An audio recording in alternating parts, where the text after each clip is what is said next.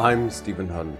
Welcome to the Active Performance Podcast, a podcast that gives top global managers and their teams the confidence and power of clarity to grow their international business in innovative ways.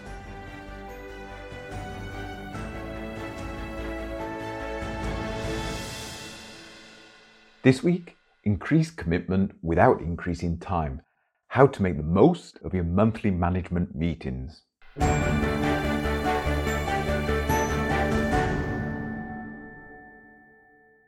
You know the experience, the monthly management meeting where you all report to the global head. The monthly management meeting in some companies feels like going to court. I'm lucky, I've never been to court, but I know people who have. When you go to court, you know that the lawyers are going to prod and probe and attack everything you say. You walk in on the defensive. You're prepared with a logical explanation for every action, every success, and every mistake you make. And you also know that whatever you do, don't admit a mistake, don't admit a weakness, because the spotlight will be on your function, your country, your business unit for 10 minutes, and then the discussion moves on to something else or somebody else. And if you can get through that 10 minutes while the focus is on you, while the spotlight is on you, you'll survive another month. If we were trying to design the perfect way to miss opportunities, to forget growth potential, we would probably do something like these monthly management meetings. And yet, it's how most management meetings and most global teams actually function.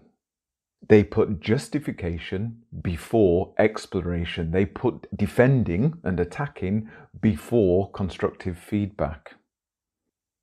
It's bad enough when it's face to face. It's even worse when it's virtual, when you have people sitting in other countries, because there you have distance involved and different time zones. You don't know, as the global head, what's going on in other countries. You don't know, as the country manager, as a business unit leader in a country, what other countries are doing well that you could copy and use in your country, or in your business unit, or in your function. And if this description sounds familiar to you, it's probably because around two thirds of monthly management meetings, when they're held at distance, follow this pattern. The time is wasted justifying what you've done rather than looking forward to how we get commitment. So here's how to turn it round without spending more than 10 minutes per person or 10 minutes per function. It starts by preparing 10 questions split into three groups opportunities, obstacles, and stopping events. Opportunities focus on pushing the discussion to the upside, to the opportunities, to what we can explore and exploit and take advantage of. Obstacles do the opposite. And then we have stopping events, which is really contingency planning. So let's go through these questions. Opportunities start by pushing the discussion to the upside. And here are three questions to help you. Number one, what initiatives are you working on? How does it fit with our overall strategy? So immediately we create a space to let people explain what they're doing and how it fits into where we're taking the global company. Question number two What are the results that this project will bring to the business? So you want to connect the work that you're doing on a daily basis into the results that it'll bring for the business. And that helps other managers in other locations to understand how it might help them. And question number three What are the advantages for you and your function of the business results. Opportunity is about directing the discussion to the possibilities, the initiatives, the fit with the strategy, and then the results it will bring and the advantages for the people. We're already in a positive flow. Then we can come to exploring obstacles, real obstacles and potential obstacles. And here there are four questions. So, question number four What are the risks for the company of following this project? Number five, what are the costs for you personally? So immediately we're looking at what you have to give up. And it follows with question six what do you have to stop doing or not do to make this initiative a success?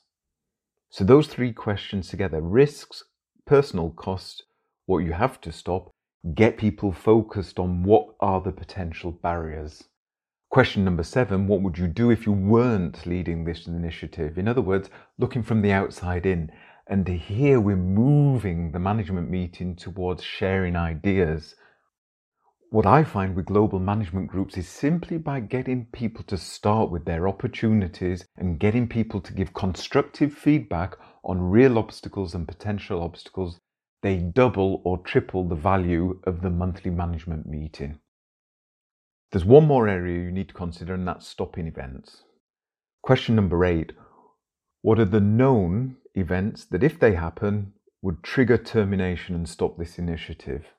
So, with question eight, what we're saying is Is there anything coming up on the horizon that you think would be fatal to the project, and how are we going to deal with that, or get round it, or are we just going to stop the project? Questions number nine and 10 are similar. If you lose key people, or resources, what is your mechanism for dealing with it? And question number 10 if you lose the support of other senior executives, how will you deal with it?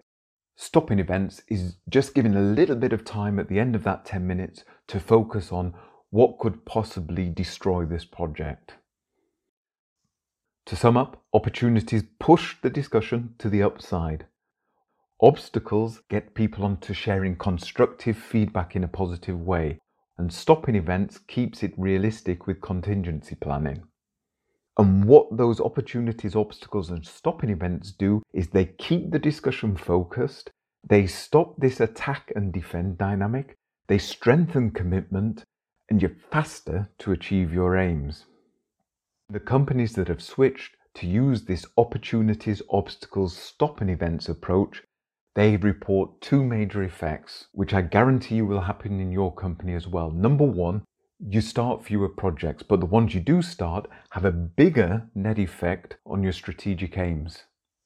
Number two, the number of projects you complete on time and on budget goes up. We're not talking about small increases here. One global company pushed up its completion rate on projects from 20% to 90%. That's a massive increase in completion rate that is increasing commitment without increasing time in the monthly management meeting. I'm Stephen Hunt. If you'd like to find out more about me or the services that I offer, please go to stephenhunt.net or find me on LinkedIn. You'll find more resources there on the themes we cover in this podcast. Join me next time for more on how top global managers use confidence and the power of clarity to grow their business.